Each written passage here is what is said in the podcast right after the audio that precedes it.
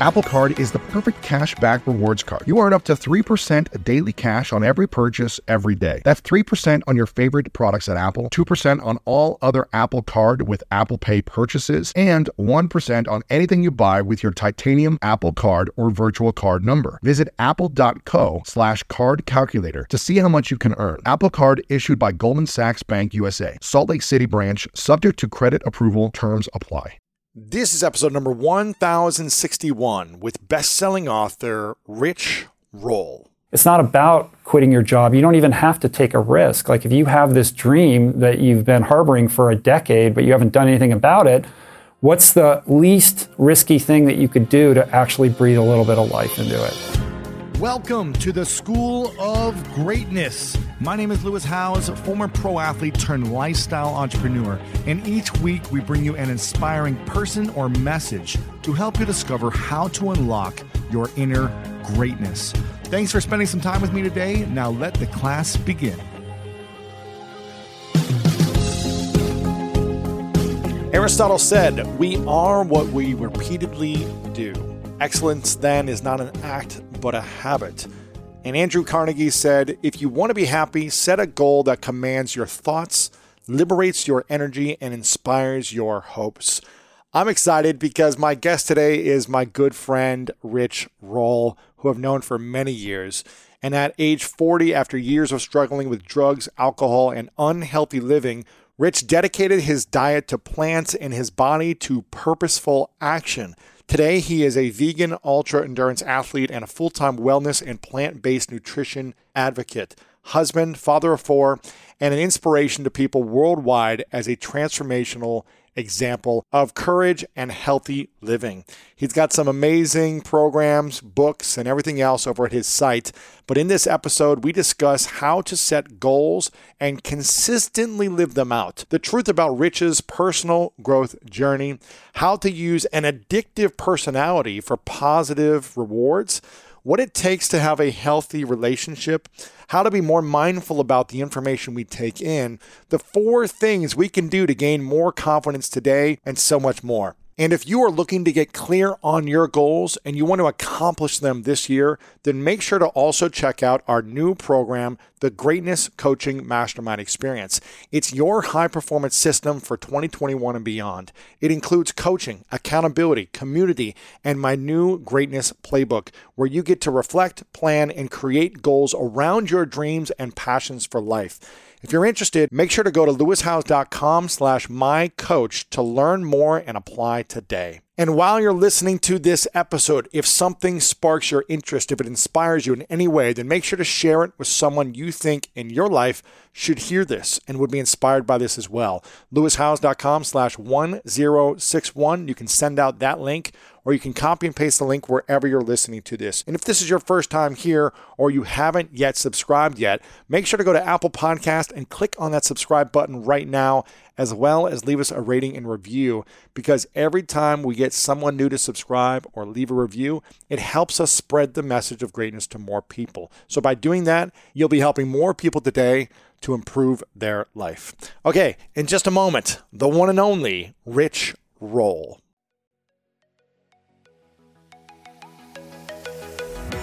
Welcome back, everyone, to the School of Greatness podcast. I got my man Rich Roll in the house. Good to see you, brother. Good to see you. Thanks for having me. It's been a Once while. again. I know it's been a while since I've seen you. Probably a year and a half, maybe, or Uh, probably something like that. Yeah, it has been a while. it's been a while. I don't feel like I've seen really anyone in the last I know. year. This is my social outlet, either hosting an podcasts or be, this is the first time I've been a guest in person on a podcast in a long time. I mean, I'm doing my show like yourself. A lot of it is on Zoom, but I have been able to uh, do some in person, and Yeah. that, that's really like the only social connection that I get outside of my family. Family, right. And, you know, interacting with the you know cashier at the grocery store.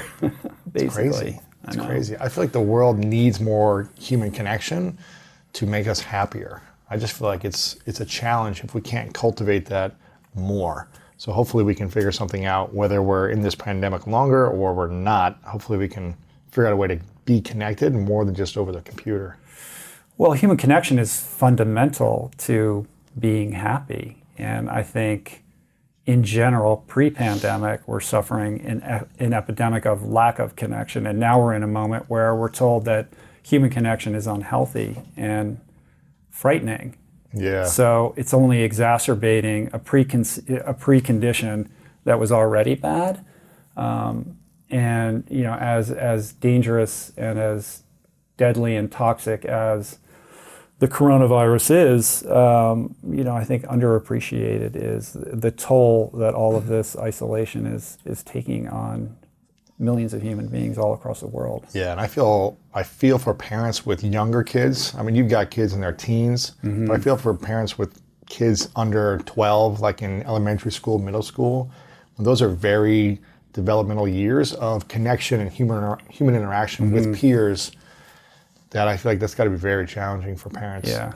I mean, for all parents, but if parents of the, that ages for kids, it's got to be tough. Yeah. I mean, certainly developmentally, it's so important as a young child. And like you said, I have I have two teenage daughters and I have two older boys in their 20s, and you know the teenage girls. It's it's been it's been really difficult. Um, the older one is very social, and being unable to connect with her friends and, and be integrated with her social circle has been very deleterious to her health. Now, luckily, there are technological tools. They're on. They're in touch with each other all day long. Um, we gotta, you know, use what we can. Yeah. I suppose. So, yeah. thank God there are things like Zoom and FaceTime and Skype uh, and the telephone to keep us connected. Can you imagine enduring this? you know, without those tools, and how much more difficult that, that might have. That might well, do you think it'd be scarier or more fear without technology, or less fearful? If we were just reading newspapers right. and seeing what was on TV, but didn't have access to the the other technology. I mean, that's have. a great question. You know, certainly social media foments people's fears, oh. and I think is ratcheted up uh, just how emotionally. Um, triggered. We all are, irrespective of whatever tribe we, you know, subscribe to. Mm-hmm. Um, we can go down the whole rabbit hole on, you know, social media's impact on the current cultural and political divide. But it, it, you know, it, it's deeply concerning to me yeah. to, you know, kind of canvas how we're, uh, you know, navigating.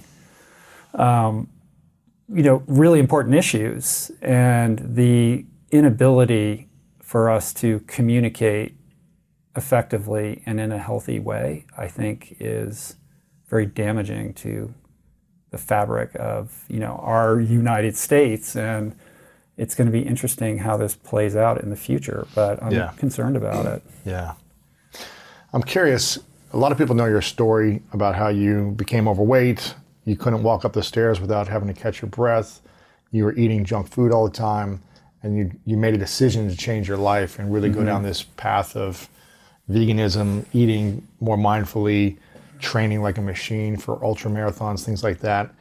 We've interviewed a lot of the same people or people in the same space. I'm curious, what do you think is the reason why most people give up on their goals or will never achieve their goals? Because you were at a point where things got bad and you made a decision mm-hmm. to shift and create goals and then stuck to them over decades. Why do you think most people create a goal and then they can't achieve them? Mm. I think the answer to that is complicated. Um, you know, I can say just based on my own experience that achieving a goal is a lot easier when you're in a lot of pain, and and the yes, um, and the pain that you're in uh, exceeds the fear of the unknown. You know what I mean? Like you're in so much pain that you're willing to almost do anything to get out of it. And that's um, where you were at? That's when, you know, you're in a great place to change. So I always say to people that are going through a hard time, like try to view it as an opportunity. Like what is the lesson that you're here le- that you're meant to be learning right now and try to leverage the potential energy that's packed into that pain to, you know, transform yourself. Yeah um, ironically, you know, change is always available to all of us in every moment, right? We don't have to be in pain in order to change. It's just that it's difficult. You know, it's a lot harder to do it that way. Um, in terms of people setting goals and being unable to achieve them, you know, I think that's a function of a couple things. I mean, first of all, have you set the right goal for yourself? Like if, if that goal isn't getting you mm. excited, then perhaps it's not as aligned with your innate values as you mm. might have suspected that it was. So I think a lot of people set goals without having done enough interior work to really understand themselves to you know appreciate what might be the right goal for them to set. Um, so, I think that's not I think right- that's one thing. So if it's not the right goal, it's probably going to be impossible to achieve it because your life is not designed to achieve that. That's not what you're meant for. it's not what you're meant for, and, and perhaps it's just not, you know, there's something inside of you that maybe you're not even aware of that is misaligned with that. Like if somebody comes to me and says, I want to do an Ironman or I want to run a marathon, like we were talking before the podcast, you're, you want to run a marathon. Usually my first question to people like that is why? Like what is it, what is it that you're trying to learn? How is that process going to lead to your growth? Like if they can answer that question and there's clarity around why this is important and what this will ultimately, you know, do in terms of you know moving their life path forward, then that's great. But if they're like, it sounds cool, or like it just I just woke up one day and decided, then you know, is that really a goal that's going to have staying power? Because that morning is going to arrive when it's cold and rainy out, You're not going to want to go. and you know the calendar says you got to do this today, and you're not going to want to do it. And that's where goals, you know, the rubber meets the road in terms of whether you're actually going to follow through on this commitment to, that you made to yourself, or you're going to, you know, flake and look for the escape hatch. yeah, the out. I'll just sleep in mm-hmm. this morning. I'll do it tomorrow. I'll do it later, whatever it may be. Okay, so said- that's the first thing you said. The first part why people don't achieve goals. Was there another part? Another reason? Um, They don't have the right goal in mind, aligned with their values. yeah, I think that uh, that um, achieving goals is hard.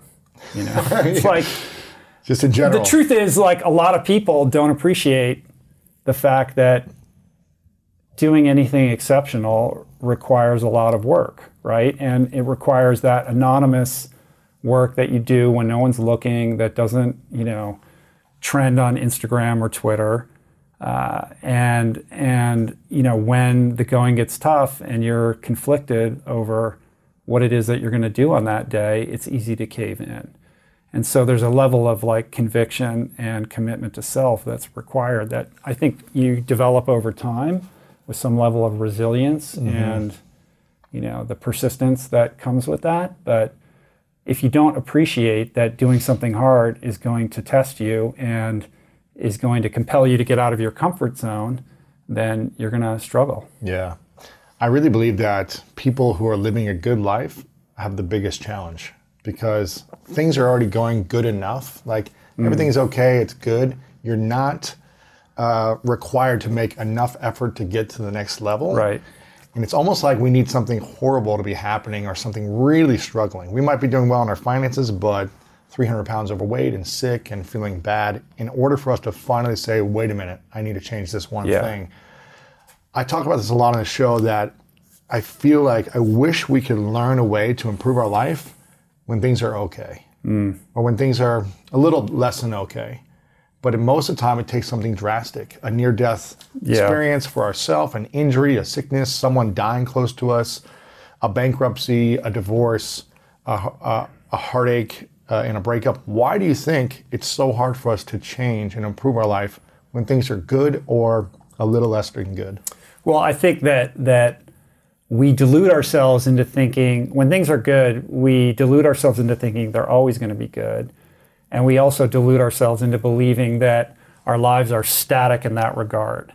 And the truth is is that everything is always in flux. That flux may be imperceptible in the moment, Yeah. but in truth, and I say this all the time, every thought that you entertain, every word that comes out of your mouth, every interaction that you have with another human being, every reaction that you have to whatever stimulus is coming your way is either moving you forward in your life towards your aspirations or some level of self actualization, or you're regressing back to some former less evolved version of yourself. And the more you can kind of be present with that and appreciate that truth, then you realize that that as good as your life may be, there's always growth to be had. And all of us, no matter who you are, have blind spots. You may think you're doing great in all these areas, but you need people in your life who are giving you feedback saying, yeah, I know you think that you're rocking it out over here, but you know, you're kind of off base on this other thing. Like, I think we all need, you know, a council of elders or a board of advisors who are willing to be mm-hmm. honest with us to say, look, you're not seeing this over here. You need to redirect.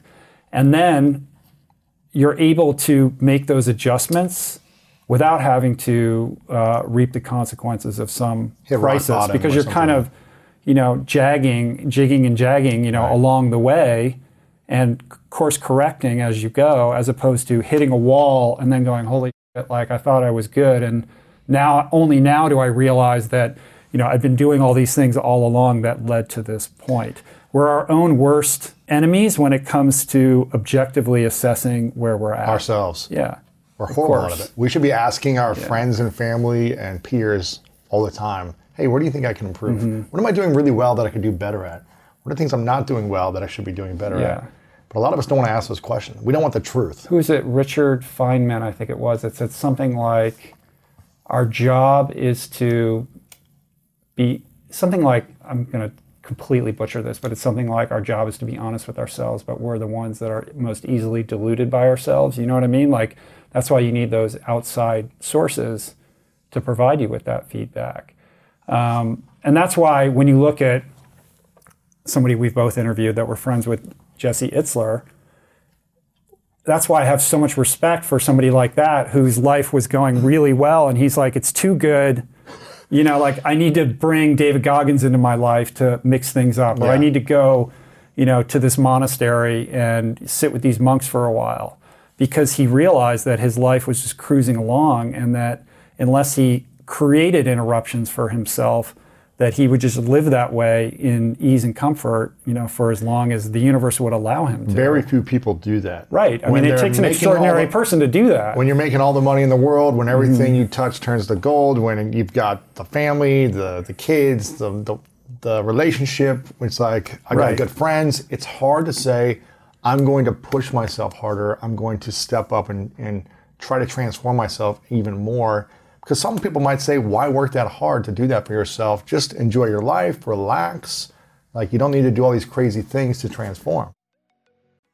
the truth is, and anybody who's, you know, done hard things in their life knows this, that you feel most alive when you have the courage to step outside of your comfort zone and test yourself and put yourself in an uncomfortable situation where you're going to have to rise to the occasion.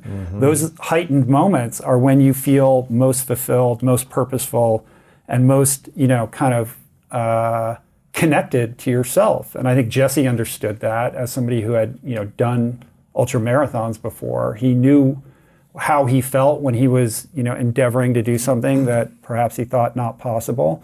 And I think, you know, when you live this, all our culture, our culture is set up with this programming that we're all meant to aspire to that level of ease and comfort and luxury. Um, but what's missing is the fact that what actually provides the sense of satisfaction and fulfillment is getting outside of that and testing yourself. And I think for a lot of people, they don't understand that until they, you know, get a taste of what, you know, Jesse experienced, which is, look, I got all this stuff, but but I'm not content or as fulfilled mm-hmm. as I would like to be. And I need to step outside of that in order to reconnect with that thing that fundamentally, you know, is, is part of being a human. Yeah, and I think you could have all of the outer fulfillment in the world, but you're still lying to yourself until you create inner fulfillment. And that usually comes through mastery of some type of practice or overcoming something challenging on a consistent basis where you say, okay, I'm building confidence because I did something as hard. It was hard for me to learn, hard for me to overcome. And I think the more things we learn how to overcome on a consistent basis, the happier we become. Yeah, to be sure. I mean, and it, it, it you know, to kind of underscore your point, it's not about external validation. It's about your relationship to yourself. Yes. You know, and you know when your head hits the pillow at night and when you wake up in the morning what that relationship looks like. And if that's missing something, then perhaps that's a little nudge or a call to action that you need to change things up a little bit. So when did this moment? Was this about 20 years ago when you trans started to transform your your food, your nutrition, training. 14 years ago. 14 yeah. years ago. How does someone, because a lot of people go through these, you know, especially this year, losing a job, a breakup, Mm-hmm. a relationship, a health scare, or whatever it may be, losing a friend or a parent is happening a lot right now, unfortunately, for people. And then people decide to take action and say, okay, I'm going to change my life and I'm going to take action. I'm going to commit to this and have these new goals. I'm going to go mm-hmm. after it. I'm going to let go of sugar and be vegan, whatever it is. How does someone sustain it for 14 years and beyond? Because sometimes they'll do that for two Yeah, years yeah. and then fall back into the old patterns. How do we stay consistent in growing the way you did? One of my favorite parts about my job is that I get the opportunity to travel a lot. And in fact, I'm recording this right now while I'm in Mexico. And actually, I was thinking about something that I wanted to share because I get a lot of questions from so many people about different side hustle ideas. So here's one for those of you out there that are on the go a lot like I am or traveling a lot. When you're staying in your Airbnb on your trips, have you ever thought about how you could be making extra money by hosting through Airbnb while your home is vacant? If you're interested in an extra stream of income, Airbnb hosting is an easy place to start, and it's like giving your home some company while you're away. Your home might be worth more than you think. Find out how much at airbnb.com/slash host.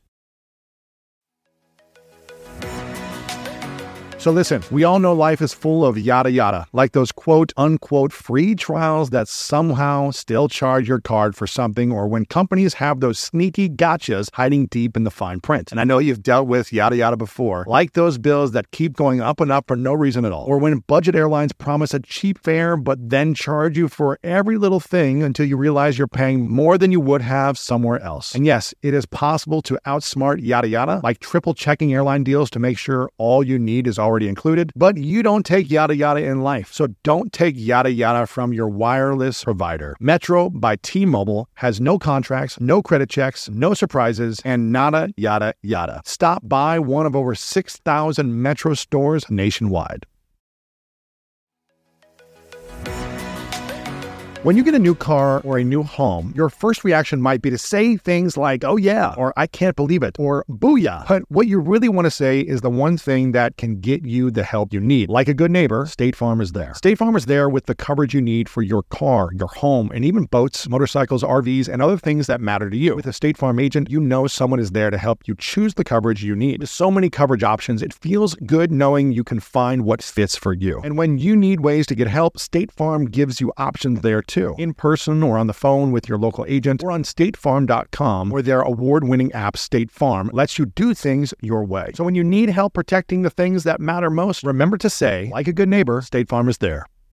Because you used to drink a lot of alcohol, Yeah. you used to eat horrible, not train, all these things, and you've Mm-hmm. been consistent 14 years. Yeah, I think the I think the key is that as important as it is to set big goals that scare you and hold this lofty aspiration for a better version of who you are, those are like north stars to help guide your you know your direction. But once you kind of set those, at least what I've done is I just lodge them in the back of my mind, and then it's really just about what's happening in the moment. Again, it goes mm. back to the present. When I got sober, the idea that I was never going to drink alcohol again. Are you kidding me? Like I have to go to a bachelor party in six months, and then I'm got this thing in Vegas, and then I have to go to you know. It's like how am I going to get through those things without drinking? Right? It's completely overwhelming. And I think when people set a goal, they start future tripping on that kind of stuff, and then it seems overwhelming, and ultimately that leads to abandoning it. So what you have to do is you have to chunk it. You have to break it down into bite-sized chunks and say, I know I'm going to that bachelor party in six months, but I just today I just have to not drink. That's all I have to worry about. Or today I just need to you know make sure that I don't you know end up face planting in Haagen Dazs before I go to bed. Like That's me. That's the only thing that you, that's your job. Like This in terms moment. of moving. Yeah, it's like what are you doing right now? What's the next right choice that you're making? And when you break it down into its smallest components, then it becomes digestible. So it's about putting distance between yourself and whatever that imagined future might be because it hasn't happened yet and shouldn't take up any mental energy and just focusing on what you're doing right now. We were talking about the back to the marathon we were t- before the podcast. We are talking about how you you want to do this marathon and it's how overwhelming because it's it's longer than you've ever run before and i'm like just worry you can do it it's just about Mm-hmm. One day at a time. preparation Yeah. one day at a time today i'm running eight miles that's all i got to worry about you know what i mean Mm-hmm. and i think when you begin to master these small tasks and you're just eating away very very gradually at these goals you know over time they become uh, they become less intimidating and much more doable and i think along the way as you master these tasks, they become rote. So then they don't expend a lot of mental energy. You're like, oh, this is just what I do. So your actions start to align with a value system. And I think when your actions align with your values, then hmm. it's less about achieving a goal and more about just acclimating your lifestyle around these various actions and principles. They just become who you are. And the goal is achieved not because you're working hard towards it, but because it just becomes the person that you are. It's part of your identity. Yeah. Like this, I am this thing. I am a mm-hmm. sober individual. I am a I'm somebody I'm who I'm somebody runner. who runs. I'm somebody who doesn't eat animal products. I'm somebody who doesn't drink. Yeah. There's no exceptions. You just are that. Right. And I think a lot of people don't decide to create new identities. Is it important that we should be thinking of a new identity all the time, or just getting, getting clear on the values we want to live by and then become that identity? Yeah, this the latter. I mean, I don't I don't think about like, oh, this is these are my you know these. I don't think about I'm I'm trying to become this other person. I just spend time thinking about what's important to me and how can I align my actions with that set of principles. Right. That's all that it requires. And I think, in furtherance of that point, people tend to wildly overestimate what they can achieve in a year and wildly underestimate what they can achieve in a decade. You know, I'm much older than you. I'm 54. I've been, you know, trying to iterate on myself for many, many years. And, you know, if you Google me, there's a narrative that makes it look like I snapped my fingers and all these things happened overnight. But in truth, like, you know, my personal growth trajectory started when I was 31 and I found myself in a treatment center as a hopeless alcoholic. And then it was another 10 years before I figured out I had all these blind spots around other habits um, that were leading me astray and had to address those. And it's just been one step at a time of, you know, moving forward. I mean, I remember as I was driving over here, I, I have this vivid memory of coming to your apartment the first time I met you, and I was going to be on your podcast, and you were going to be on mine. It's like, what, you had five like years ago, you had or- like no, it had to be like seven years Seven ago. years I mean, it was like because we started right around the same time. Yeah, you, you started a few months before me. Um, yeah. And seven you had like ago, yeah. no furniture in your apartment. I had nothing. and you had this mic, and I was Yeah. like, "You need a better mic." And like we we both were trying to figure out this podcast thing. yeah. How do we get people to figure And- out what the download button is? Right. Yeah. And and if I was to tell you then you were going to have these millions of people that that Mm-hmm. care deeply about what you do and that you were going to be in this beautiful studio doing this thing, Mm-hmm. like you would have been like, "There's no way." And how did you achieve that? Just like you just another episode, like one more guest, like who am I interviewing today? Mm-hmm. You know, you just stay in the process. The more that you can divorce your emotional attachment to outcomes and future, you know, destinations and just concentrate on doing the best job with what you've got right in front of you and fall in love with the process and that process being an expression of that value system and what you care about that's where you're in a position to actually succeed and then you wake up 10 years later and you're like holy i'm in this fancy studio how did that happen Right. And the outcomes don't matter as much anymore. You have the goal, but you're so you're enjoying the process Right. so much It's that not about that. Mm-hmm. The little wins are so exciting. You just love your life. And when you love your life and you're happier and you're more appreciative and grateful, you're going to start attracting more of those good things in your life. Right, right. The opportunities, you know, come to you. Yeah. They start chasing you. You don't chase Ex- them. Exactly. Ex- because suddenly you're carrying a resonance that's attractive and people want to be around that. And so you're acting more like a tractor beam rather than running around, expending your energy, trying Yeah. to get people interested in what you're doing because you're focused on doing something exceptional that it's that's an authentic expression of who you are and ultimately that becomes attractive to the world around you. Yeah. You mentioned in the last time we had you on that one of the biggest challenges you have is you have too many opportunities now, and you're a recovering people pleaser, and you say yes to a lot of things Yeah, that then pull you away from your current projects and mission that you Uh-huh. have. How have you been in the last year and a half since then? I mean, I still I still struggle with that. You know, I'm still a hopeless people pleaser.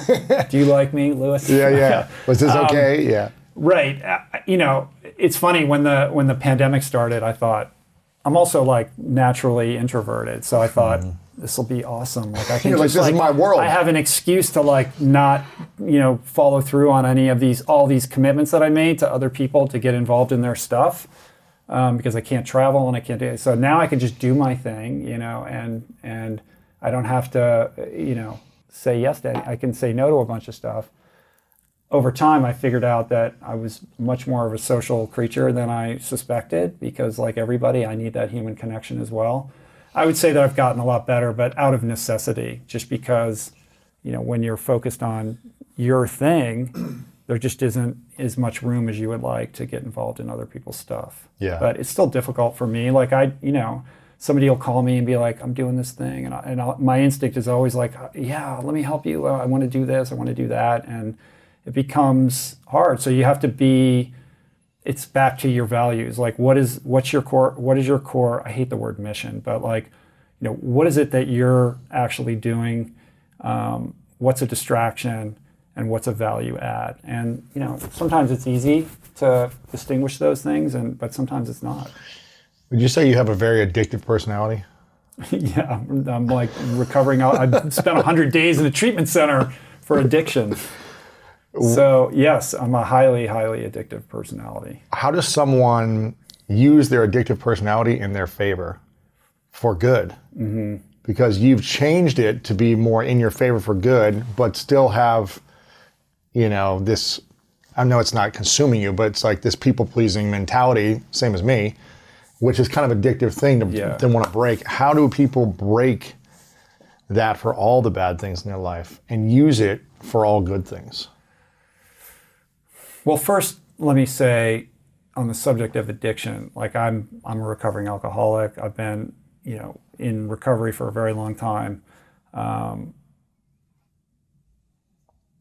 12 steps saved my life. Like the most important thing to me is like staying sober, helping another alcoholic achieve sobriety. Uh, that being said, I think addiction lives on a spectrum. Like I'm perhaps at one more extreme end of that. Uh, but you know, for every you know junkie that can't pull the needle out of their arm, there's millions of people that can't put the phone down or find themselves repeatedly in unhealthy relationships or unable to stay out of the casino or whatever it is. Like maybe they just can't stop eating chocolate. Like I think we all have a variety of addictive tendencies, no matter who you are, even if you're grounded and healthy. Um, that being said, figuring out how to, um, first of all, like figuring out how to quell the negative impacts of that is important. And, you know, I've learned many tools over the years from surrender to service and, hmm. and at the same time, being gentle with yourself and saying, okay, this is my disposition. Like, I can't always be fighting it, but how can I channel it into something productive for myself? So whether you know I'm working on a book or I'm you know, building my podcast or whatever other creative pursuit it is, I've been successful because I know how to like focus on something and blot out the world and like go all in on it. Perhaps that is at times unhealthy, but I think it's okay as long as you acknowledge that and understand that that pendulum has to swing back to center, right? Like Yeah. if you look at the buckets of your life, like what's most important? Like I have I have my recovery, I have my family, I have my career, I have my friends, whatever those buckets may be in your life. Um, I think it's okay to be to be you know really focused on one at a time. The idea that you're going to give all those buckets the equal amount of attention on a daily basis is unrealistic It's really hard, yeah. which is why I have like strong opinions about this idea of balance. Um, but you have to make sure that you don't become so immersed or obsessive or compulsive about this one thing that you can pull yourself out of it and have the, the conscious awareness to say, okay, it's time for me to now reinvest that energy in one of these other buckets? Or how can I apportion my energy and my time so that I'm making sure that the things that are, are important in my life are, are being tended to and attended to? Yeah. What's the biggest addiction that's holding you back still? Biggest challenge? Um, you know, people pleasing is a big one. Perfectionism is a big one.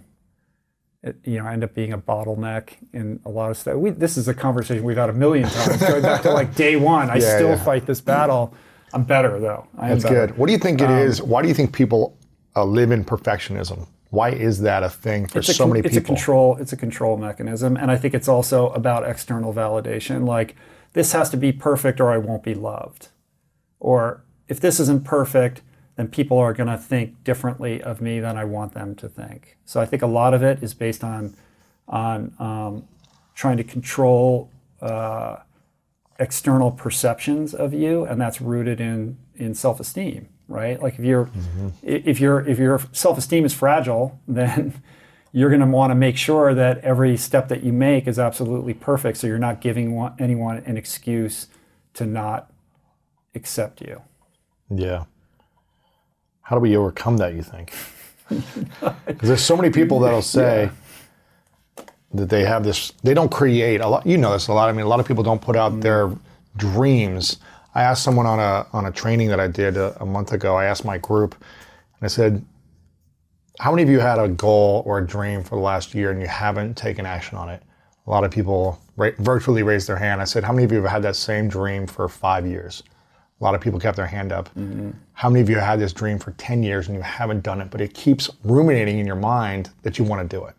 And a lot of people still keep their hand up for 10 years plus. Mm. And I go, that's like the need for it to be perfect is what I'm hearing from a lot of people is what holds them back from putting it out there, or the fear of judgment, the fear of failure, uh, the opinions of other people. But why are we so afraid?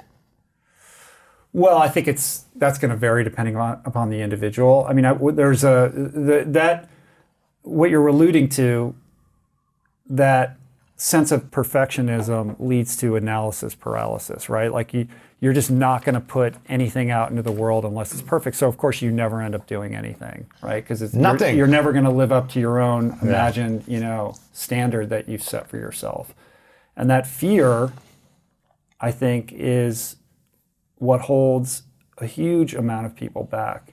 But it's more complicated than that at the same time. I think there are a lot of people who, for whatever psychological, emotional reasons, are just terrified of stepping out of you know whatever routine they've created for themselves.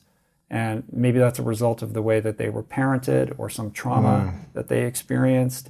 You know, if you're somebody who grew up poor and now you're in a job that pays the bills and you have this dream, but that dream involves, you know, taking risk, including financial risk, then that person's going to have a little bit more trepidation than maybe somebody else. And I think um, it's that not knowing um, that creates an additional paralysis on top of that.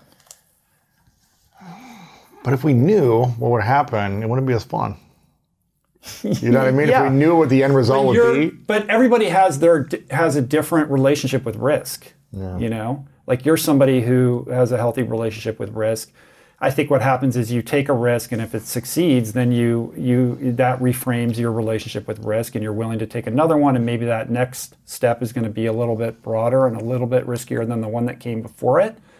But if you've lived your life in a certain way in accordance with some set of parameters, like this is what I do, and you know, I go to school and I get this job, and you know, I'm going to get my pension, and they've never stepped outside of that and challenged themselves in any fundamental, real way, then you telling them like you got to do, you got to try these other things is going to be scary and intimidating. So what I always say to those people is, it's not about quitting your job. You don't even have to take a risk. Like if you have this dream that you've been harboring for a decade, but you haven't done anything about it, what's the least risky thing that you could do to actually breathe a little bit of life into it? Like maybe you want to play the clarinet or whatever it is. You want to be a stand-up comedian, like write a joke and just that's it. That's all you have to do. Just today write a joke. I'm not asking you to go on stage. I'm not asking you to quit your job. Mm. Just do that one thing. And I think when you take the, it's back to the whole like micro step. What are you doing in this moment? Um, you know, concept. And I think when you when you take those little steps that have very little risk, you know, attached to them, over time you create a little bit of momentum and a little bit of, of emotional attachment to that. Mm.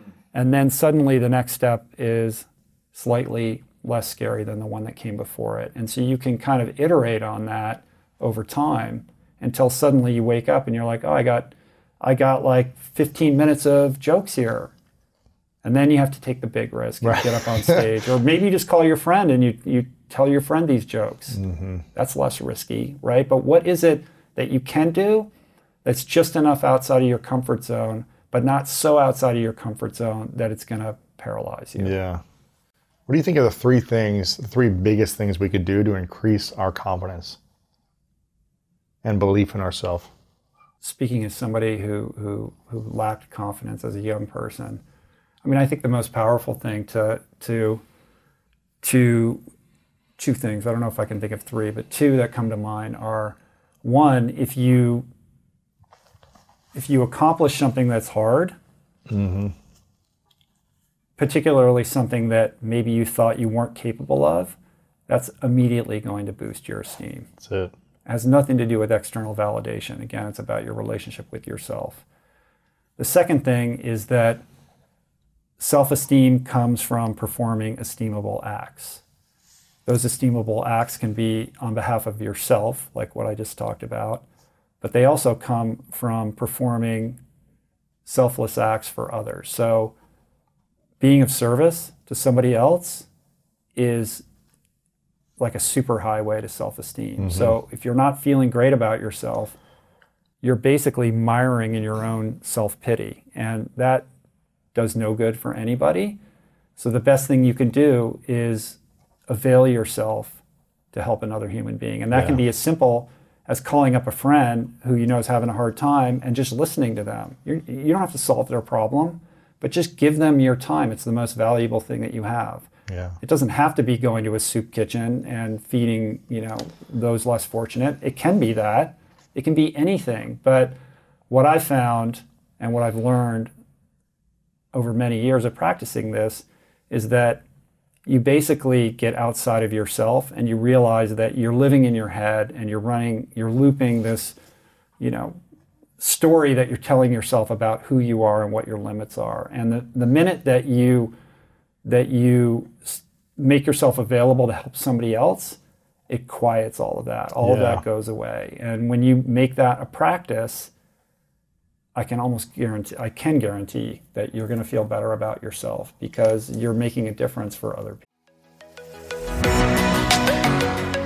Range Rover Sport leads by example. Picture this assertive on road performance meets commanding all terrain capability. That's the third generation Range Rover Sport, which is the most desirable, advanced, and dynamically capable one yet. This vehicle redefines sporting luxury, offering an instinctive drive with engaging on road dynamics and effortless composure. Now available in sleek, new Stealth Pack, Carpathian gray exterior wrapped in satin protective film with black accents and black brake calipers. Inside the Range Rover Sport, advanced cabin technologies like active noise cancellation and cabin air purification offer new levels of comfort and refinement. And let's not forget about the award winning Pivi Pro infotainment system. Enjoy a dynamic drive and total comfort with optional 22 way adjustable, heated, and ventilated electric memory front seats with massage function. Wow, that's like a spa day while on the go. Design your Range Rover Sport at LandRoverUSA.com.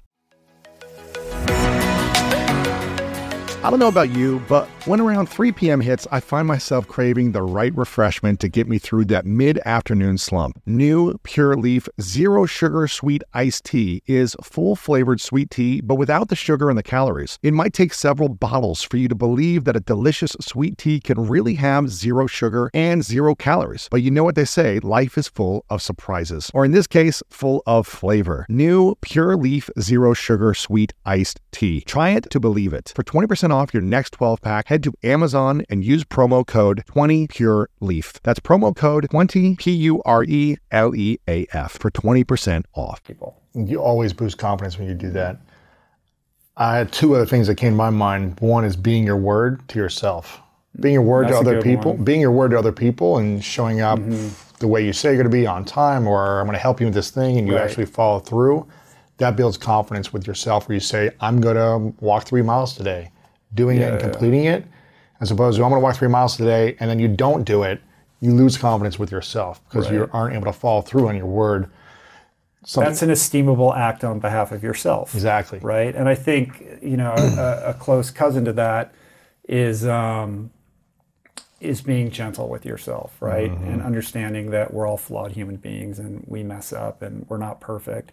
So when you find yourself uh, in the wake of such a misstep, to be like, it's okay. don't beat Like, yourself up all day. Yeah, like how can you practice self love and and forgiveness of yourself? Yeah, it's powerful. I think also something else that came up for me was using some of your time to follow the things that you feel like you're meant to follow. Like following your dreams, your goals, a hobby, a passion, whatever it may be, using at least some of your time dedicated toward, towards what's in your heart telling you you should, be doing. Yeah, I mean, I think in a macro sense, what you're saying is to live your life more intentionally and, and less reactively. And that's become more difficult in our techno- technology infused era where uh, you know it's so easy to just look at our phone and and take ourselves out of the moment that we have to be uh, more rigorous with how we use our time and create boundaries around that quiet time, that creative space, even if it's just a few minutes in the morning before you start just responding and reacting to mm-hmm. everything that's around you. What's been the hardest thing for you to overcome in terms of with using technology? Is it the phone first thing in the morning? Is it on the phone too much? Is it watching Netflix too long? What's mm-hmm. the what's the thing for you you've had to overcome in the last year?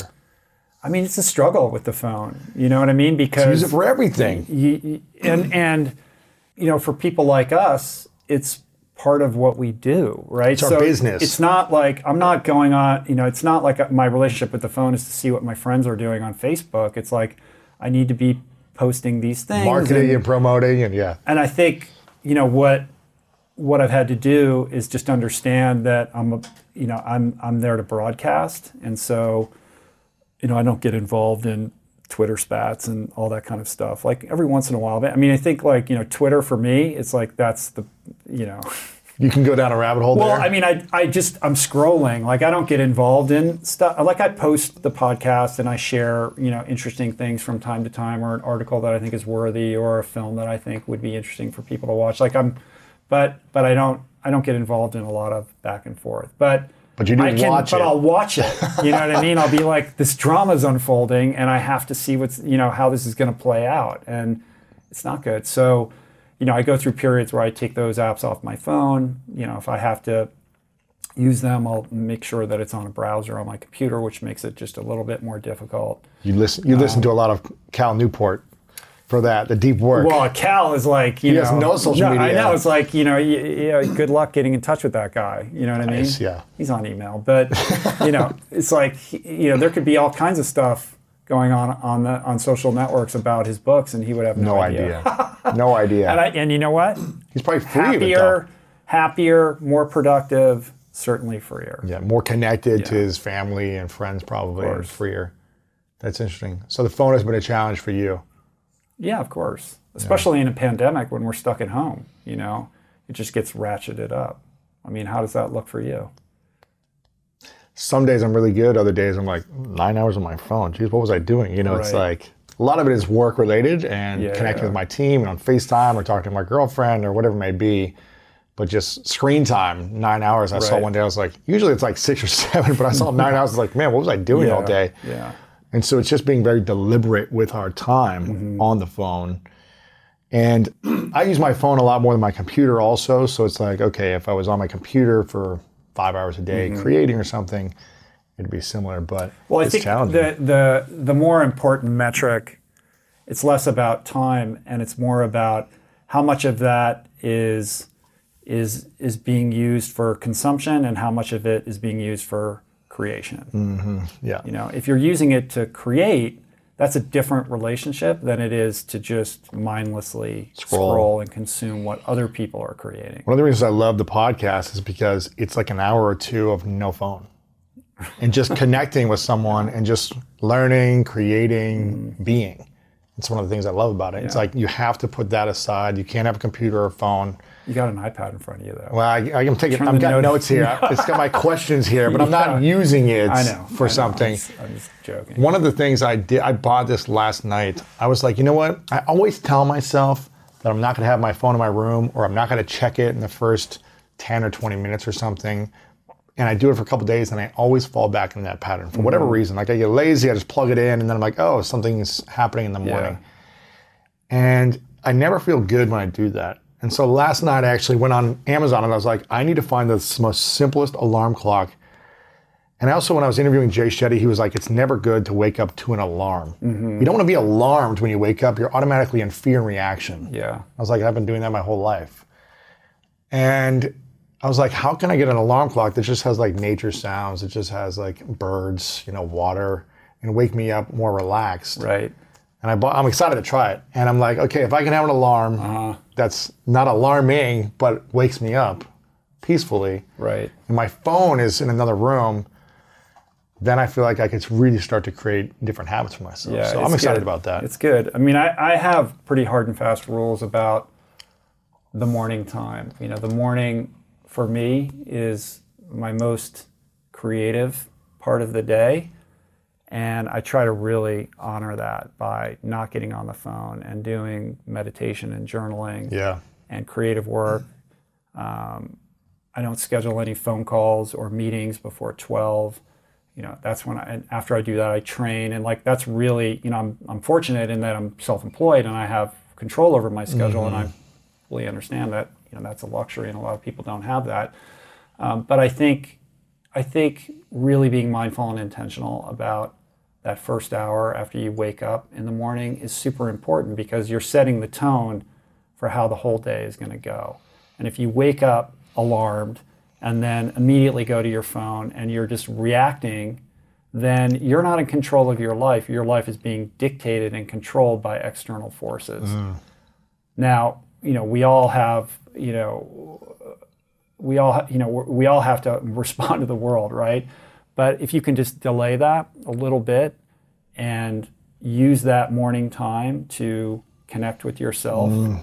to remind yourself about, you know, why it is that you're doing whatever it is you're going to do on that day, I think you're in a better position to just be more present and responsive rather than reactive when the stresses of the day start getting hurled at you. Yeah. Being more re- being more in reflection mode than reaction mode, I think is key. What do you think is the thing that's going to help take you to the next level over the next decade? 54 right now? Yeah, I'm 54. What do you think I- over the next Well, what's the six next years? What's next, the six years. What's the next level? Like What is do the next level for you? I mean, I don't. You know, to be honest, I don't really think of my life in those terms. Like I don't. It's not like oh, I'm doing this, but I really want to be here. Maybe it's Um, not creating more, it's just being something greater. Whether that's being more intentional in my marriage or relationships or being more intentional here, what's going to make you a better version of you? Whether it's serving more people Yeah, or doing I or think- pulling I less on projects, you know. it's hard because like I'm really happy right now, and I'm really happy with my life, and I feel so grateful that I get to do what I do. And if this was it, like I'm good. Like it doesn't have to be. I'm not doing it to get to some other place. And I think that that the thing that I want to be able to master that I've struggled with is just being able to live more in joy and appreciation of that. Like intellectually, I understand it. I can connect with that gratitude when I focus on it, but it doesn't come easy to me. Like I'm still a grinder, and mm-hmm. and and you know this this vocation that I've built for myself, I'm very proud of. But when it began, there was a level of like financial desperation that I was in, and and uncertainty, and those I leveraged those as motivation, mm. and I was able to kind of climb out of that and create something that now is very stable and successful, but I still operate with a little PTSD from that Really? and feel like I have to keep, you know, I have to like, it's got to be like this. Like I hold on to it very tightly. And I think the opportunity for me is to mature out of that trauma and just From 14 more years in, ago. more in joy and appreciation The trauma from so that I can years ago. have more fun throughout the day. Yeah. And I think also with that focus and that addictive tendency, I tend to, you know, live my life like this, um, which cuts me off more than I would like from friends and Hmm. intimacy with people that I care about. If I'm being really honest. Wow. Yeah. That's interesting. So I've you know I have great relationships with my kids and my marriage is great and all of that, but but um, I could do better with my friendships for sure. And I think the pandemic has brought that into focus um, in a way that maybe I wouldn't have appreciated. So, you know, I, I always look at situations like this, like oh, rather than you know the pandemic happening to us, how can we look at it as happening for us? Like, where is the growth opportunity here? And, and that's kind of what's been coming up for me. Where do you think you're lacking intimacy the most? I think just in, in, in being more available to my friends, you know what I mean? Like, I'm busy, I got this going on, you know, like we just get caught up in our lives, you know, and, and, and then our lives move quickly. You know, I can tell you as somebody who's older than you, it's like, wow, like where, you know, it's, I'm 54, really? Because I feel like I'm 30, but then I'm like, my beard's white, dude. you know, like- you know? Um, and I want to be, yeah. So I want to be, I want to be a better friend. Think So I'm 37. Where were you at 37? I was seven years sober and very intent on becoming a successful lawyer in Los Angeles. You're still a lawyer then. Oh yeah, I was a lawyer until I was 40. So I practiced law for I don't know 15 years or something. Um, yeah, I was working across the street here uh, as a lawyer, um, jamming you know the square peg into a round hole, determined to make it work, and blithely unaware that I was chasing the wrong goal. You know, I've chased the wrong goal, and out of sheer determination and perseverance, re, you know, and holding on tightly to it, refusing to see what was obvious to a lot of people, which was that like I don't think this is the right career for you. But you were um, holding on to it to achieve it, and you achieved a certain yeah, I was level living. of success. I was I was living my life in accordance with a set of rules that I don't want to say the wrong thing. Like They weren't yours. that, yeah, they weren't they weren't mine. Like, and I ne- I didn't have the conscious awareness to understand that I was living my life in accordance with somebody else's rule book and not my own. And I wasn't self-integrated enough to realize that. And it took another crisis for me to say, I've never really asked myself what it is that I wanted. Like I just was the guy who, you know, got to, tried to get the good grades and get into the best school that I could, and and you know go to grad school and get the best job, and then you know to wake up at 40 and think, I don't think that I'm climbing the right ladder here. Hmm. it wasn't until you were 40 when you realized that. Yeah, I mean that was when I had the. That's when I was like, you know, 50 pounds overweight and had you- the staircase thing, and I was couldn't like, climb I need to, anyways. I need to, re- I need to yeah, yeah, I need, I needed a, I needed a, you know, I needed a, a different kind of intervention in my life and a redirect. So it took a little bit of a mini crisis for me to realize that, um, and I never felt entitled to even ponder what it was that I wanted out of life or, or what it might be that would get me excited to get out of bed in the morning. I was like, I'm a cer- I'm a person of a certain education, and there are expectations that are built into that, and this is what I need to do. And I had to like, you know, drive that into a brick wall in order to you know re-examine and ultimately deconstruct it. So if you're 37, looking back, what are three things you would have let go of or eliminated in your life that weren't working for you? Um, I would have I would have told myself to just stop already, like quit. Like what are you doing? Like you're not on the right path for yourself. It's okay. It's not about failure. It's about honoring yourself. Um, you know, I was living for I was living for social and parental approval at that time, and I think that's the case with a lot of people. Were you living more for parent or social approval? it was a little it was a little bit of both. I mean, I you know I love my parents, but I grew up in a household where you know you were expected to perform at a Yeah. certain level, and I got self esteem from trying to live up to those expectations, even though I could never quite you know get to that point. Um, I would chase that for a very long time, and ultimately couldn't find myself until I'd exasper- exasperated that. Okay, so let go of that, quit. What else would you have done? Well, I, I would have said stop drinking, but I had already stopped drinking by that point. Um, I think the other thing that I was doing at that time, because I was so caught up in external validation, it was like, I need to get the better car, or like, let me move into this apartment. And I was living outside of my means. So, the biggest piece of advice that I always give to young people, and certainly would have given to myself, would be to live as leanly as possible Yeah. um, to you know let go of all of that stuff because it just buys you options and opportunities. You have choices, but if you you know incur debt and live outside of those means, then you become enslaved to whatever you know salary you're earning. That paycheck then becomes the, your master, and you're unable to pivot and make choices. Even if you want to, you know, chase that dream or do that thing, you don't feel capable of doing it because you're servicing a lifestyle.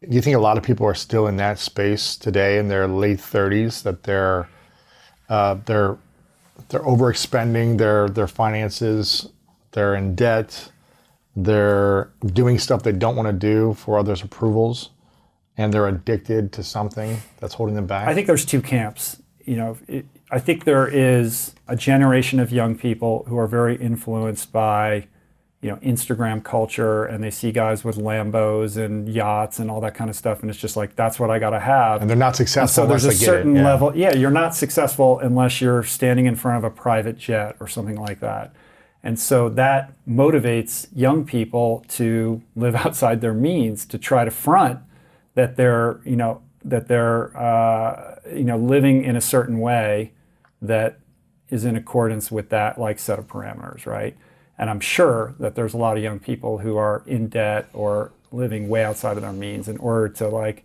you know look good on Instagram or TikTok or whatever it is. At the same time, there's a whole new generation of young people who who are more on the, you know, Joshua Fields Millburn tip of like living minimally. You know, people you get to my age and it's like, oh, those young people, you know, but I look at I look at Gen Z and I'm very encouraged because this is a generation of people who actually care about things that matter. Hmm. They're making life decisions and career decisions based upon social responsibility and and personal fulfillment. And they're not about the bling. They're about like finding meaning in their career choices and their lifestyle choices. And so I'm very, you know, when I see, you know, their me- that message out there, that message of, of minimalism and like trying to identify what your values are and and organizing your life in accordance with that as opposed to you know what comes on the other side of that which is what we just talked about um, I, I I get a lot of like hope and Yeah. enthusiasm for that you know ethos Right. And that was not something when I was growing up. There was no nobody was talking about minimalism. You know, when I was in my 20s. It's about more, more, more. Yeah. Keeping up with everyone, right? Yeah, I grew up in the 80s, you know, and it was Wall Street and greed is good. There was nobody pushing back on that at that time. Yeah, it was being celebrated. And it still is now, you Right. know. We're in it, we're in it, we're having a, you know, a, a, a, the moment that we're in right now is very similar to the 80s in certain regards. When you want the best, you have to act quickly, or someone else will get it instead. Like when you're trying to buy tickets for the best seat at your favorite team's big game, or when you're hiring for your business and you want to find the most talented people for your open roles before the competition scoops them up. With ZipRecruiter, you can find qualified candidates fast. And right now you can try it for free at ziprecruiter.com slash greatness. ZipRecruiter's powerful matching technology takes center stage to identify top talent for your roles. Immediately after you post your job, ZipRecruiter's smart technology starts showing you qualified people for it. And I believe finding the right team member is one of the most important steps in setting up my company for success. We like to ensure our new hires will be a good fit before they're even on the team. So I am grateful that I have ZipRecruiter's help when we want to grow the team fast. Amp up your hiring performance with ZipRecruiter and find the best fast. See why four out of five employers who post on ZipRecruiter get a quality candidate within the first day. Just go to this exclusive web address right now to try ZipRecruiter for free. ZipRecruiter.com slash greatness. Again, that's ZipRecruiter.com slash greatness. ZipRecruiter, the smartest way to hire. This show is sponsored by BetterHelp. I've learned the hard way that constantly holding on to your emotions and repeatedly choosing to not talk about your feelings will only make you feel worse and worse. And up until about 10 or 11 years ago, I was afraid to talk about my trauma that I experienced. And I know we all carry around different stressors, big and small. And when we keep them bottled up, it can start to affect us negatively. But therapy is a safe space to get things off your chest and to figure out how to work through whatever's weighing you down. And if you're thinking of starting therapy, give BetterHelp a try. It's entirely online. It's designed to be convenient, flexible, and suited to fit your schedule. Just fill out a brief questionnaire to get matched with a licensed therapist and switch therapists anytime for no additional charge. Get it off your chest with BetterHelp. Visit betterhelp.com slash Lewis today to get 10% off your first month. That's betterhelp, H-E-L-P dot com slash L-E-W-I-S. The but there media this culture, other yeah. there is this other you know kind of very cool uh, sensibility among young people where they're not buying into that and they do care about things like the environment and sustainability and conscious capitalism and like how am i going to stake my claim but actually do good for others Mm-hmm. and i think that's very cool I have a theory that the next year, the media is going to continue with the hype of fear because they're making so much money right now by getting everyone's attention with just spreading fear, fear. Obviously, a lot of stuff is happening and real and things are happening, but it's sensationalizing it so much to gain our attention so they can make money as well. It's not, here's the facts and what to do about it. It's blowing everything out of proportion in certain areas so they can get more viewers, more listeners, and more dollars. Mm-hmm. With whether that theory is accurate or not, if that does happen next year where news continues to sensationalize things, how can we manage that emotionally so we don't fall into the trap and lose ourselves more as a society in the next year? Yeah, I mean, I would I would completely agree that you know we're in a media environment that thrives on dividing people and fomenting fear. I think that that culture is going to meet its moment when Trump leaves office, and they have to find a different way of maintaining eyeballs and ears. Um, so that's going to be interesting to see how that unfolds. But I think the the message, and to answer your question, is that we have to be more conscious and mindful about our information diet. And it goes back to being proactive and in control of how you're living your life or reactive, right? We can all scroll through these platforms and let our dopamine get spiked by whatever outrageous headline or story that we see. But we have to remind ourselves and remember that we have a choice about whether we need to consume that or not.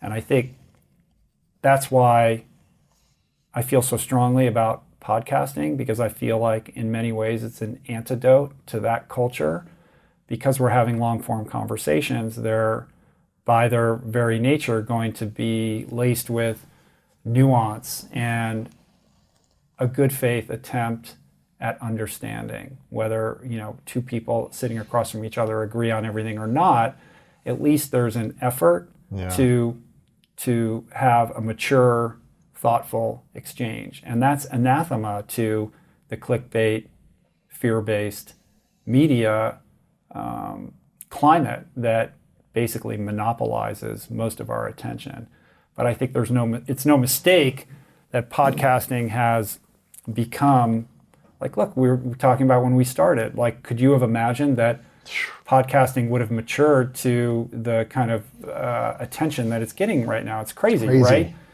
Who would have thought that people have time to spend you know an hour two hours in some cases three hours to listen to a conversation? People would have said you're crazy but i think it's hardwired into us. It's like that campfire that we're missing especially in a, in a pandemic when we can't connect with people in the manner that we would like.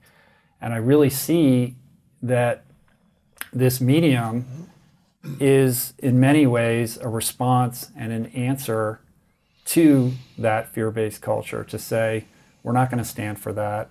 We're better than that. And the fact that people are cottoning on to podcasting and enjoying it and and this medium it continues to grow at the rate that it that it's growing speaks to that um, human quality and that's something that I find I find hopeful Yeah, it's inspiring. You've been in a what looks like on Instagram a healthy relationship for a long time. Mm-hmm. Been married for how long? been together 20 we've been married for 15 16 no yeah 16 this year She's gonna Yeah, get, yeah. she'll get you for that no one. no no she'll be, uh, if i asked her she'd be like how long uh, yeah. right What would you say are the, the three things that have allowed you to thrive through all the ups and downs, pandemic, Mm-hmm. children, hormones, projects, success, you know, challenges, addiction? What's allowed you Mm-hmm. to continue to thrive? Obviously, nothing ever being perfect, but grow and improve. in, in my relationship with Yeah, julie Yeah. I think the first thing is that uh, is that we're we're we're both very independent people, and we're not looking to the other person hmm. to solve our problems for ourselves. So there's a mutual respect.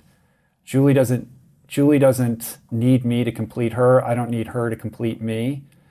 That's on us and our relationship with ourselves and our spiritual lives and our emotional lives. It's hard to um, find someone like that who understands Yeah. it's their responsibility to, to complete themselves. Yeah. It's hard. How do how do you find someone, or how do you encourage someone to live by that idea when they've been told a story pretty much their whole life? That you know, That the, through the, movies the and princess Disney- needs the prince Exactly. to come and rescue them. How does someone embrace it and realize that that's a better lifestyle? well you come into the world alone and you die alone my friend you know and and you've got to be on this journey of of of growth for yourself it can't be contingent on on another person and i think a lot of people who are in pain or are looking you know for some some sort of um, uh, you know grounding often look to that other person. If I can just, you know, if I date that person, then I'm going to be okay. And it's never the case. Like you've got to be okay with yourself in order to attract that person, you know, into your life to begin with. Water rises to its own level, and you know, I've had to learn this the hard way over over many years. Um, I don't know how you can compel that in somebody. They've got to figure that out for themselves. But I think when you're in a relationship, you uh, and and you're you know projecting onto that other person some a some idealized version of who they are and an expectation that they need to you know fulfill some need that you have you're in for you know a ride right It'd be a challenge. so you've got to figure out how to have those needs met yourself outside of that relationship so that when you come together, you're both complete individuals who can share and meet each other where you're at. Mm-hmm. And that's hard. You know, it's really hard. What's been the biggest challenge you guys have had to overcome together? You know, I think that that uh, the biggest challenge that we've had was navigating, you know, really difficult financial times where we almost lost our house. And I think we've talked about this before. Like we went through an extended number of years, as a matter of fact, where it was really difficult for us to figure out how to make ends meet. And I was very close to going back to being a lawyer. Wow. Had I not had Julie's support, I very well would have done that. It was only because she was able to have faith in what we were trying to accomplish when my faith faltered that I was able to stay in it. And that's very, very Wow. rare. I mean, I think most partners would have said, go get a job." Go get a job. Like we're, you know, and as a, as as you know a man who had children it was emasculating and very difficult um, and that's not that that was a situation that i think probably would have broken most marriages. And we were able to leverage that to grow closer and become completely aligned in our vision and what we wanted to achieve and accomplish. Um, and that's not to say it was easy because it was it was the most difficult thing that we've ever done but but it but it really did bring us closer and it bonded us in a way you know that that i just you know i don't know it was it's it's really special That's pretty cool. know? i think the lesson is like when you're in a crisis understand that it can fracture you or just as just as likely bring you together if you can like get really grounded in what's occurring and and open up the channel of communication and allow yourself to be vulnerable and use it as an opportunity to to you know find a way to come closer together. Yeah, it's pretty cool. so this was i mean this was the hardest part of it was like after finding ultra came out. Really, yeah. After the book came out, yeah.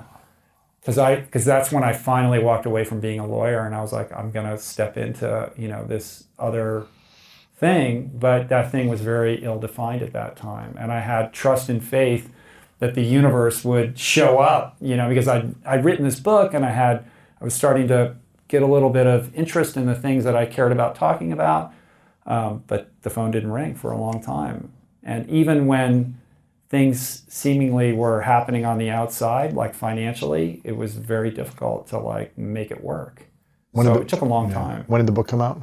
2012 Yeah. Wow. so between 2012 and like 2015 it was it was pretty tough Really? yeah yeah and i did the podcast for a long time before monetizing it in any way The podcast I never I, I don't 2012, know if i ever thought that it that like when we started it like i didn't even know that it could be a thing like you started that, yours you at know? the end of 2012. yeah I started Mm-hmm. mine at the beginning of January 2013. Um, Yeah, we were like two months apart. two I mean, I started at the very yeah. end of 2012. yeah, I remember. Remember, people didn't even know how to find the podcast app on their phone then. Yeah. It was like, how do I listen to this? Where do I go? I still get that. I know, of man. that, you know. But it's more accessible now. So that was the hardest time, 2012 to 2015. I mean, I've had plenty of hard times, but I think as as Financially. as a as a married couple, like trying to traverse that together with children Wow. was was because they've got needs and expenses in school and college. and also other people saying, "What are you doing? Like you're cr- like he's out like r- going running and like you, two you know, hours? like Yeah. you guys can't Go work. He's like gonna ride his bike for eight hours today, and you guys can't put like food on the table. You know, it was it was rough. Like having to having Mm. the wherewithal to like mute out all the the noise and say we're on this path. We believe in this path, and it might take longer than we wish or that we thought, but to maintain you know adherence to that and have the conviction um, was very difficult. But I, I look back on it now like all hard things with great gratitude because I think that we had to burn you know in that fire in order to you know carry the resonance that we're able to carry today. You know, like that hardship crafted us. It it it it it hardened us and wizened us so that we could be better servants ultimately. Do you think if we don't don't go through hard things growing up in the first 20, 30 years of our life where everything just seems to we have great parents, you know, we stay healthy, we work hard and we get the job right away, do you feel like we're not going to be as fully fulfilled unless we go through hardships? Or is it possible to be happy and fulfilled when everything works out easily I don't know. I don't know. I mean, you know, listen, I don't have to tell you, I'm sure the most interesting people that you've had on the podcast are all, all people that went through really hard stuff, right? It forces you to meet your maker. You get clear on who you want to be. You develop the skills that you need to tackle obstacles and get through hard. And it, it, it turns you into, um, it, it forces you to become, it's either going to destroy you or it's going to it's going to expedite that process of self-actualization. And you ultimately have stories to tell and you become an interesting person right? That's not to say that you have to have that in order to be happy and fulfilled and mm-hmm. purposeful and all of those things. Like everything else it is available to us. I just think it's it's it's harder when the universe doesn't foist it upon you. Yeah. but that being said, nobody gets out of life alive, right? And I think even if you had great parents, nobody gets through, you know, the first 20 years of their life without some kind of trauma that's formative, even if they're not consciously aware of it. Um, so, you know, everybody has their stuff. And, you know, the people that I find to be the people that I want to spend time with are the people that face those hard things and have the courage to not only work through them, um, but share their vulnerabilities. Yeah. You know, because that creates the intimacy and the bond. And Of course. I think that that's freely available to everybody. That's cool. Why did you decide to write a book again and use use uh, in a beautiful book? I mean, it's amazing. It's like a piece of art. Yeah, thank you. But this is uh, there's a lot of people who have done books around their podcasts or their blogs. You've done it in a unique, different way. Why did you decide to to create this? Uh, well, first of all, you you said you part of it is what you just said, which is that you talk to people and they're like, "How do I how do I hear this podcast?" you know, Right. So uh, I wanted to I wanted to create a love letter to my guests and also to the audience. Um, not everybody listens to every episode, and even if you have listened to you know a large portion of of the catalog, it's easy to forget because you're commuting or you're at the gym or you're in the car. And I wanted to basically create a series. This this is the first volume, and what I hope will be an annual thing of of putting down on paper um, some of the lessons and the wisdom that the guests have have uh, imparted over the years on the podcast. So. Yeah, the book's called Voicing Change. I mean, it's basically I took 50 guests that I've had over the years, we transcribed the podcast, excerpted out some of the nuggets. I have essays contributed by some people, and I write thoughtful introductions for each of them. And it's all um, packaged in this coffee table type book with beautiful photographs so that anyone would feel great about leaving it out on their coffee table for Yeah. people to peruse. And we really decided nice. to do it as a, as a, as a self published thing. Really? Been a cool experience. I See that here, Ritual Enterprises. What was that like? It's been cool. Um, the other books we did, we've done four. Julie and I together have done four books, um, all with publishers. So I'm well versed in how all of that works, and we've had great experiences with all of those. This book was a little bit different. Um, it's you know a heavy, expensive book because it's a you know it's like a cookbook. It's full of photographs and stuff like that, and um, given that it's expensive to produce, Uh, the margin would be so low if you're working yeah, the, mar- the margins are crazy low, and I would never be able to get the advance that would make sense for me. So I also wanted to be able to do a new one every year, and I just thought this is the and this is a book that I'm not trying to get on the New York Times bestseller list with this book. This book is for the fans and it's for people that love podcasts and people That's that cool. want inspiration. So it's not about it being at the airport bookstore or being on some list. Um, it's just it's just something that I wanted to offer. It's right? for your, and I wanted to own it and control it. And I'm in a position where, you know, I've got a team of really talented, amazing artists that I could work with on this.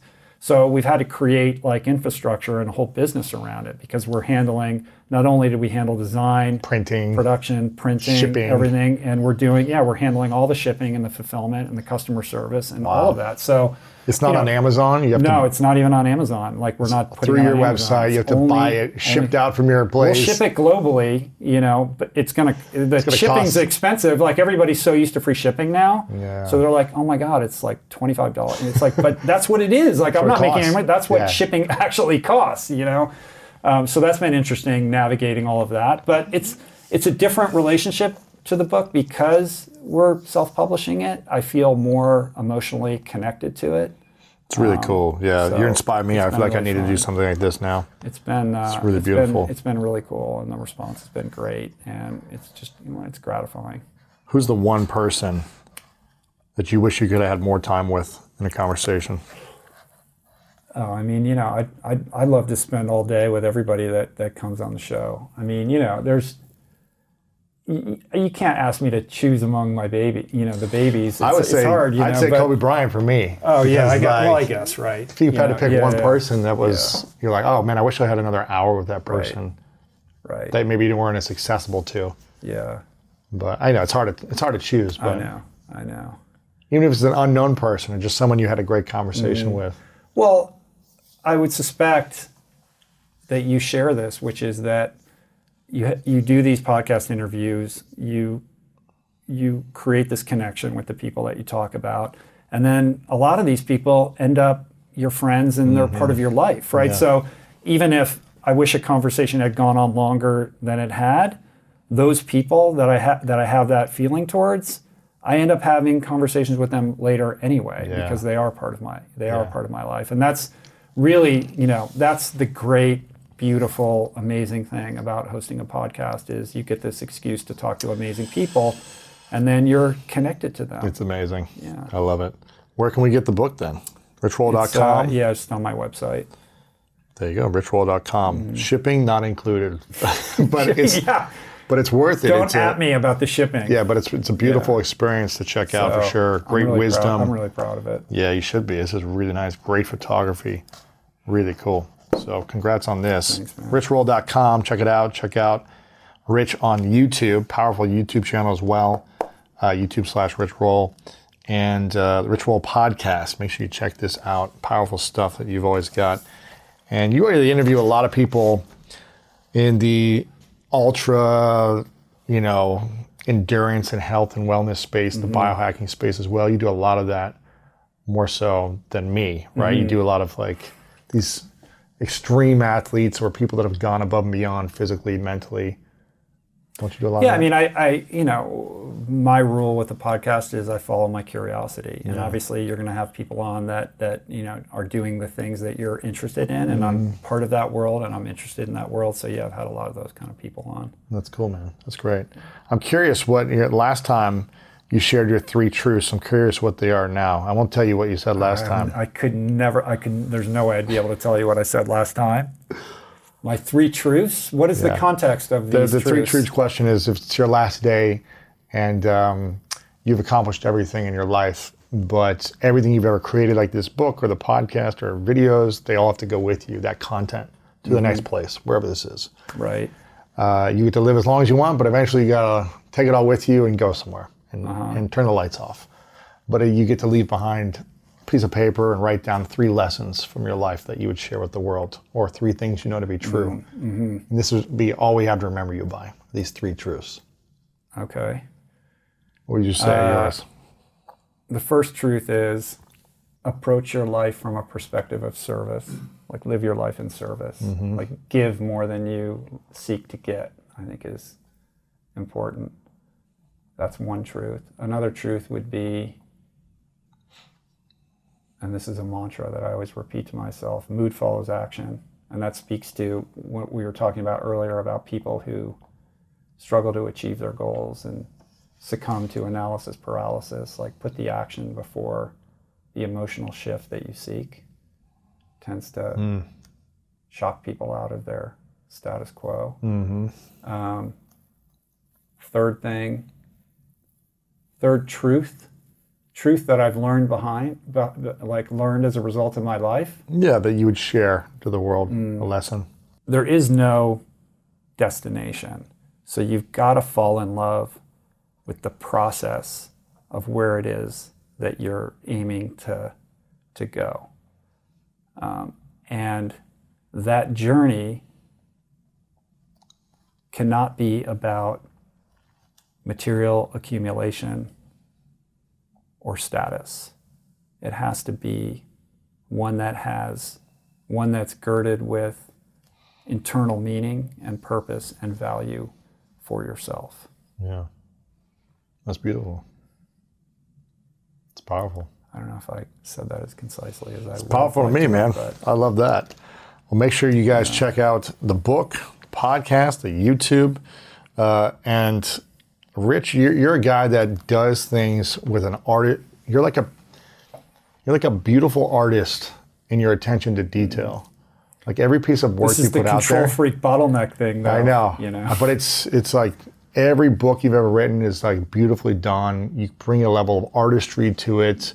You make it rich and meaningful, just like consuming your information. So I really appreciate that about you and your dedication to being the healthiest, happiest version of yourself, no matter what is going on. I think it's really hard for people to overcome an addiction, any type of addiction, bad food, alcohol, sex, whatever it may be.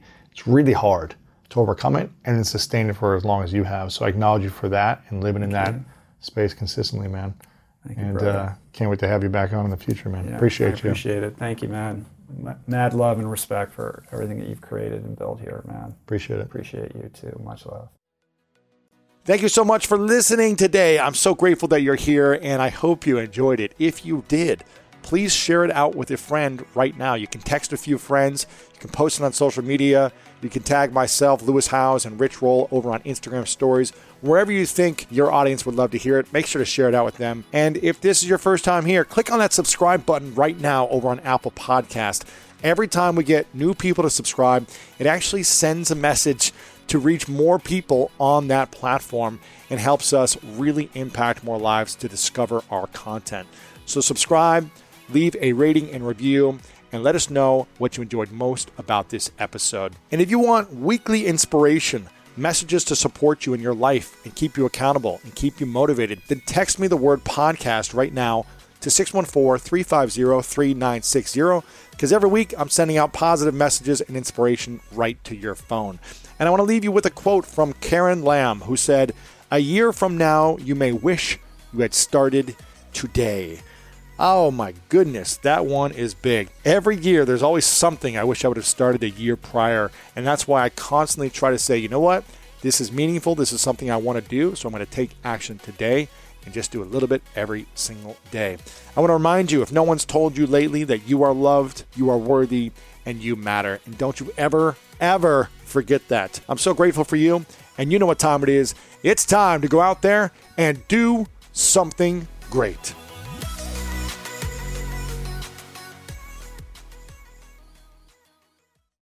At Capella University, you'll get support from people who care about your success. From before you enroll to after you graduate, pursue your goals knowing help is available when you need it. Imagine your future differently at capella.edu.